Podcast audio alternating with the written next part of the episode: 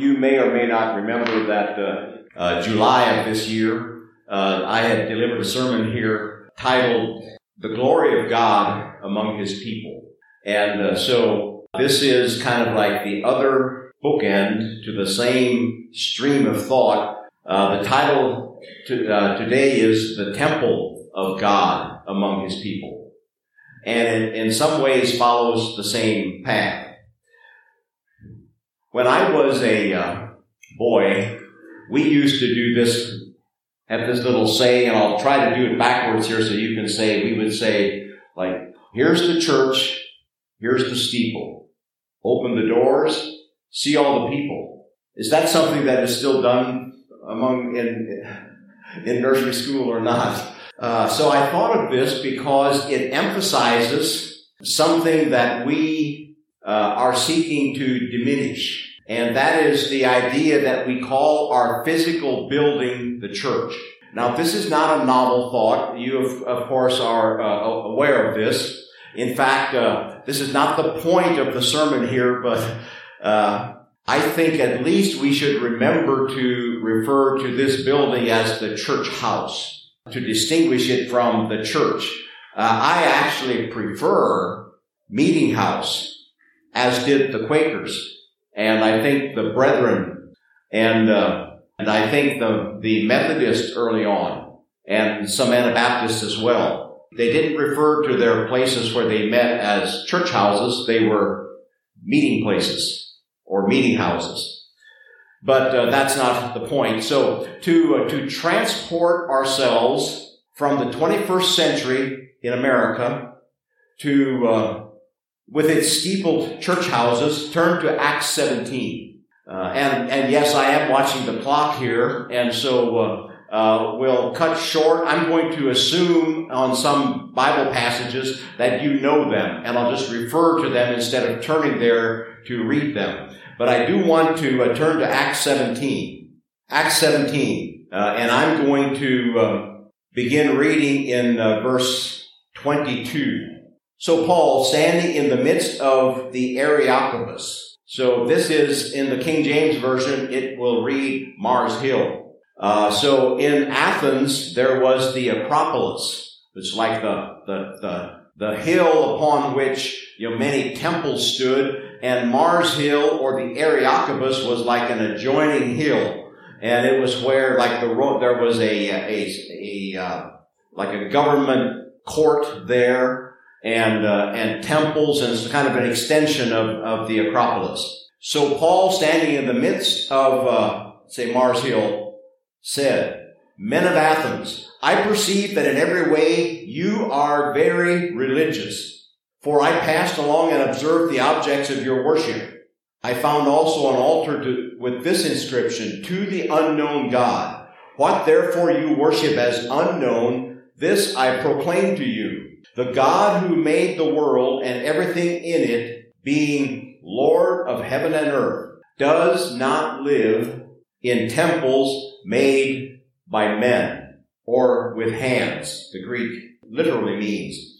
Nor is he served by human hands as though he needed any, anything. God does not dwell in a temple made with hands. Now, New Testament believers in their culture evidently needed to have this reinforced because Paul also wrote the same thing to the Ephesians.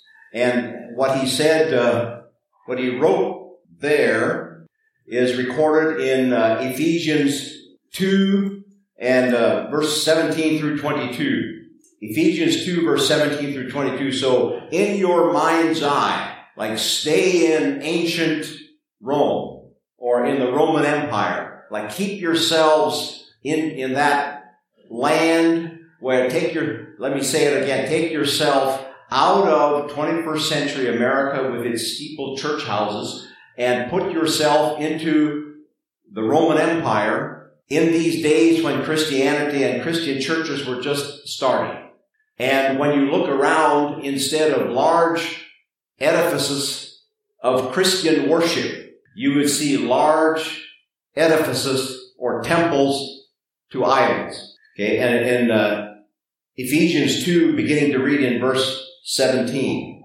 And he came and preached peace to you who were far off and peace to those who were near. For through him we have access in one spirit to the Father. So then you are no longer strangers and aliens, but you are fellow citizens with the saints and members of the household of God, built on the foundation of the apostles and the prophets, Christ Jesus himself being the chief cornerstone, in whom the whole structure being joined together grows into a holy temple in the Lord. In him you also being built together into a dwelling place for God by the Spirit. So there's this building being built. It's a dwelling place for God through His Spirit. Peter wrote the same thing, uh, or the same se- sentiment uh, in uh, 1 Peter 2, 4, and 5. 1 Peter 2, 4, and 5.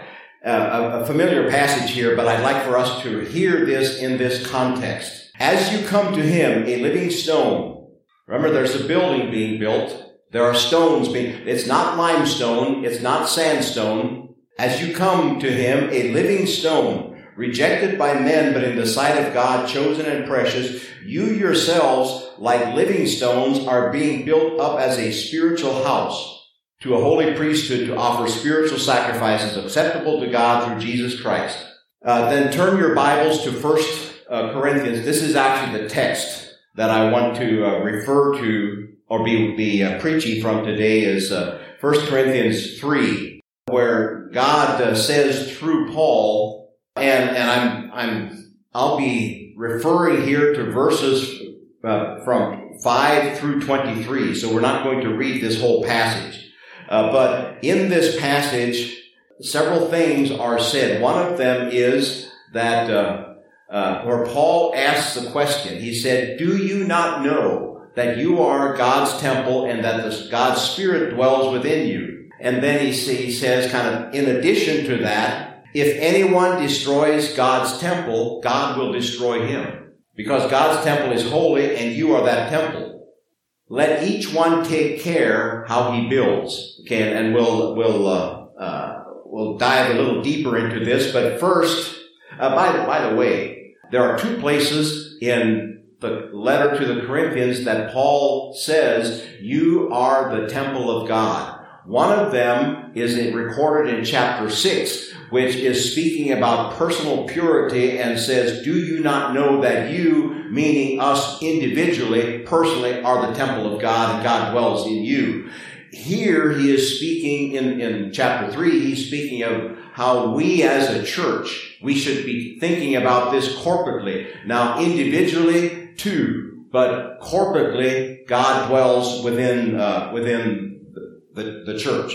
Okay, so, so uh, go with me in your mind's eye. Suppose that it's 60 AD. You are a child living in Priene, a Greek city about 10 miles north of Miletus and uh, 35 miles south of Ephesus. That would mean that ancient Priene today, the ruins of the city are in, on the west coast of Turkey. So your city is located high on a ridge overlooking the Aegean Sea. The white pillars of a large temple to the goddess Athena dominates the sky. Everything else is built around it. Seen from the sea in the morning sunshine, that's up there on a bluff, it glistens like a shining beacon, calling people far and wide to come and worship and receive of the comforts that Athena provides from the difficulties of life. If your fire goes out, if you lack food, if you need cool water to drink, here in Athena's temple, you will find it shared with all the community that has need. But recently, your father was in Ephesus. While your father was in Ephesus, he heard a Jewish rabbi teach about how the one true God that dwells in heaven sent his son to earth to die for the sins of all mankind. And that this Jesus was crucified by the Roman government at the instigation of the Jewish high priest and was buried. But amazingly, his grave could not contain him and he rose again and returned to heaven. But while he was here, he brought his kingdom from heaven to earth. And that is what Paul was now preaching in Ephesus and everywhere, calling everyone to forsake their worship of idols in their temples and to worship only this one true God and his son Jesus Christ, who still lives among his people, so they claim, by his invisible Holy Spirit. It all seemed far-fetched to you. But your father and mother no longer go to the temple of Athena. In fact, they avoid it in every way possible. Instead, they go each week to a friend's house where they meet with others who believe in this new way. And they eat together what they call Jesus' body and blood. And they hear more teaching about how Jesus wants his people to live in the kingdom of heaven here on earth. Your father is becoming one of their teachers. So today you are playing near the city center with your friend and the sun is hot. Let's go to the Athena temple for a drink of water, your friend says. There's always a pot of cool water that anyone may drink from. So as you savor the refreshing drink, your friend suddenly asks, where is your temple? You instinctively recoil as you think about the everyday house that your parents go to there's nothing special about it. It's just a house like any other. And you wonder, where does the one true God from heaven live among his people? Does he live in a beautiful marble temple that will last forever? If not, then where does he live? And from where does he serve his people? Fire and water and the necessities of life, like cool water on a hot day. So why am I telling you this uh, fictitious but historically based story. I was with a tour that visited Priene, and as we walked through the ancient ruins, the broken pieces of white marble columns of Athena's temple lay strewn about. We stood by the threshold of a house that is believed to have been the first house church in Athena, in, uh, Priene. So Athena today is a figment of history. Remaining columns of the temple lie broken and, and uh, strewn about, brought down by earthquakes. I might, this is a very earthquake prone area. And uh, so most of those temples were, uh, were like leveled by earthquakes. While the kingdom of heaven has grown to all parts of the globe, but I'm also telling you this story to illustrate this great truth and to help us think about where does God live among his people? And from where does he provide the things that we need to overcome the difficulties of life? Where do we go for? But by the way, in the ancient world, when your fire went out, it was a catastrophe because you would not want just like any old fire in your fireplace. So you would go to the temple to get holy fire. So does, uh, can you see some parallels here about the Holy Spirit. So if you needed water, if you ran out, of, you could go to the temple for water, cool water that is always available. So where does God dwell today and where do these things come from today for his people? So uh, in the few minutes that are left, uh, we're going to get, this will be kind of like a whistle stop tour through the Old Testament, okay? So uh, we won't be reading any passages. I'll just be, be, be referring to uh, different uh, uh, places in the scripture. But let's say that starting in Genesis, God's first people lose their face-to-face relationship. As you know, Adam and Eve are driven from the garden and uh, from the pre- his presence. Now, I read with purpose that passage that said for where Paul said you're far away but you're being brought near because uh, there so when Adam and Eve were driven from God's presence in the Garden of Eden, there was a guard placed so that there would not be inadvertent or accidental uh, like contact where God's people drew too close to the tree of life.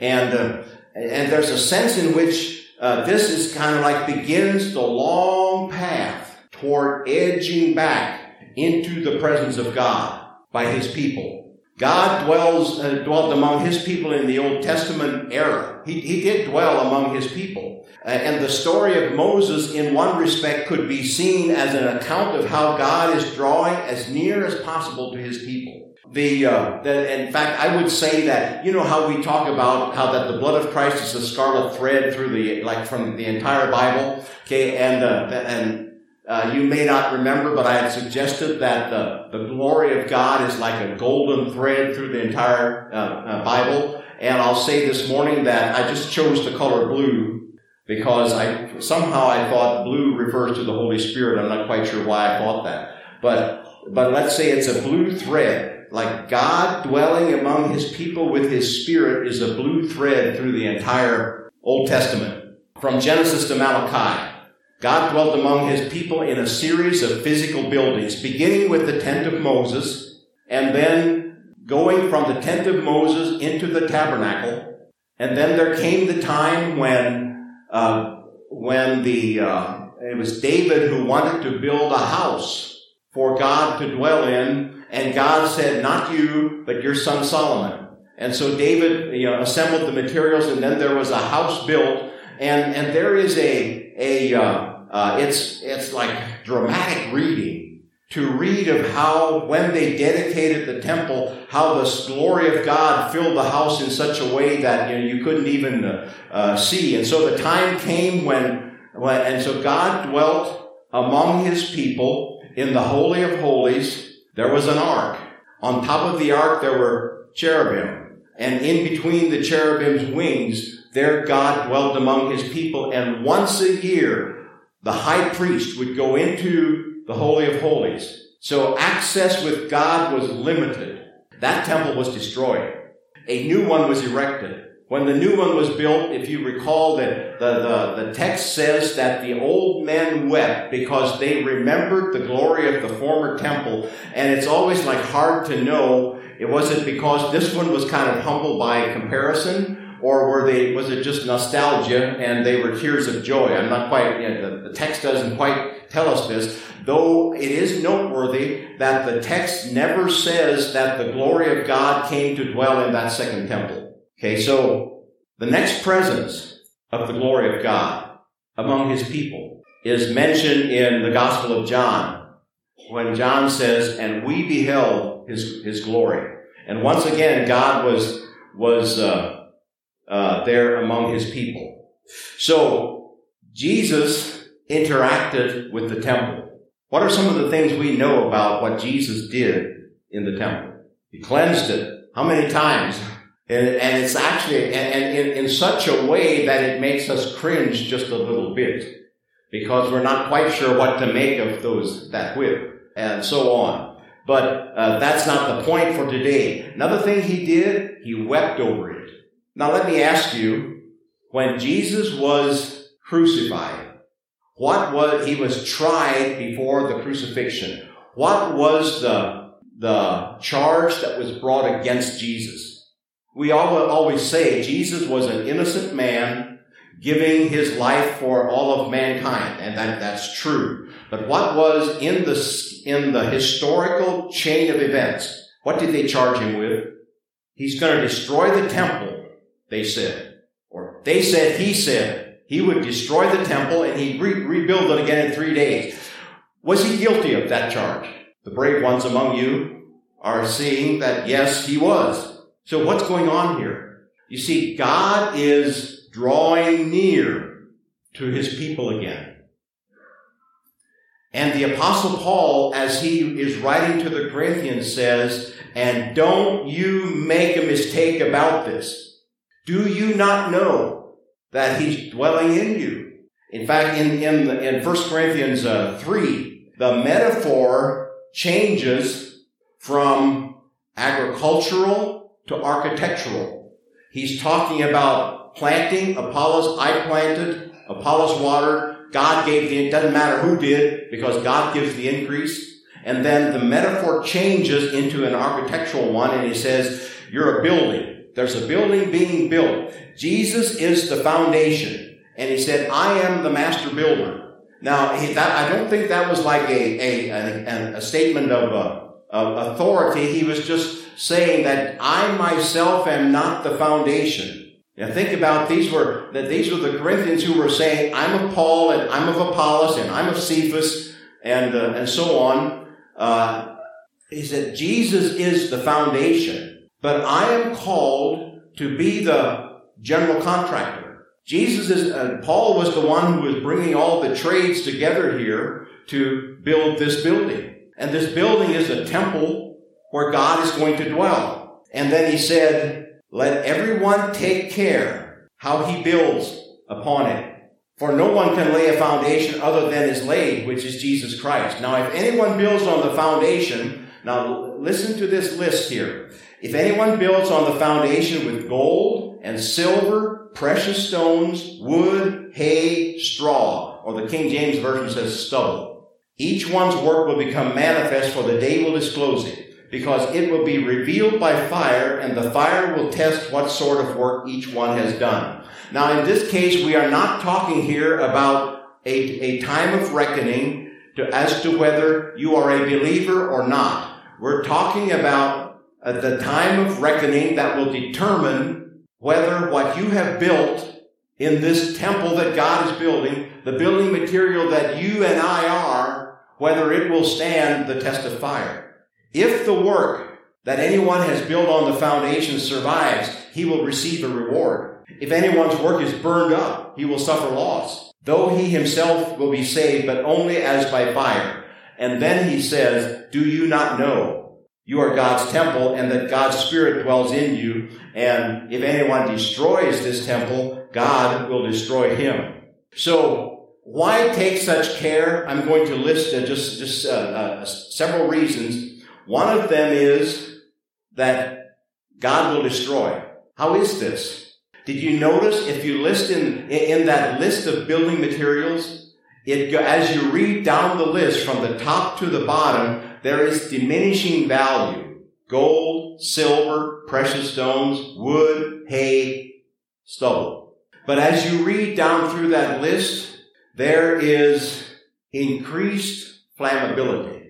So I don't mean this to be snarky in any way, but like there's the possibility that some of us will be arriving in heaven smelling like smoke. So how, how is this like with these like gold, silver, precious stone, wood, hay, stubble? Like it, does God just come like does He go and through our local church here that's a part of, of the, the temple of God? Does He give some gold, some silver, some uh, like some, unfortunately, somebody just some straw. Uh, actually, no, I, I, wouldn't say that. It, all of all of us receive some of everything, but the day is coming. And by the way, in the text, it's with a capital D. The day there is a day coming, a time of reckoning, where the material with which we worked will either stand the test of fire or it'll burn up, and the reward that God gives is for that which stands the test of fire. Why am I saying this? As a church, we are right now going through this time of testing or, or a time of, uh, of discerning uh, our brotherhood agreements. And I would just say, uh, just appeal for all of us to remember that that which stands the test of fire is what we want to focus on as we think about how ought we to live. Secondly, there's a great danger in uh, working with flammable materials.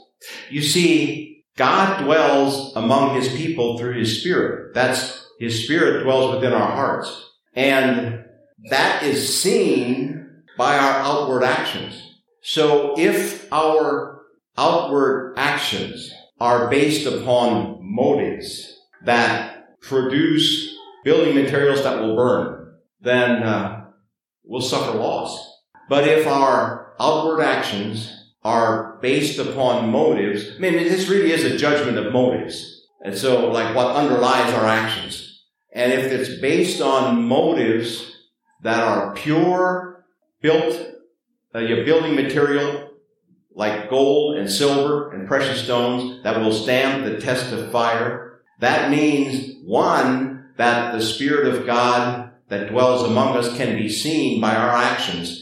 And secondly, that the day, when that day comes, there will be a reward for building with such a kind of materials. So, uh, um, let us, uh, let us stand together to pray.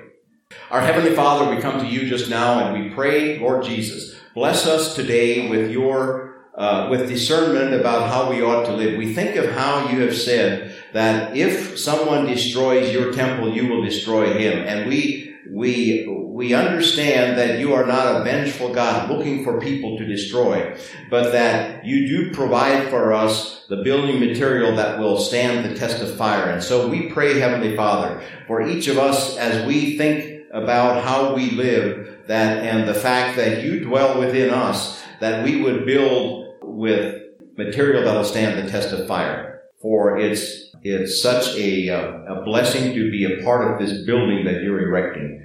We pray in the name of Jesus. Amen.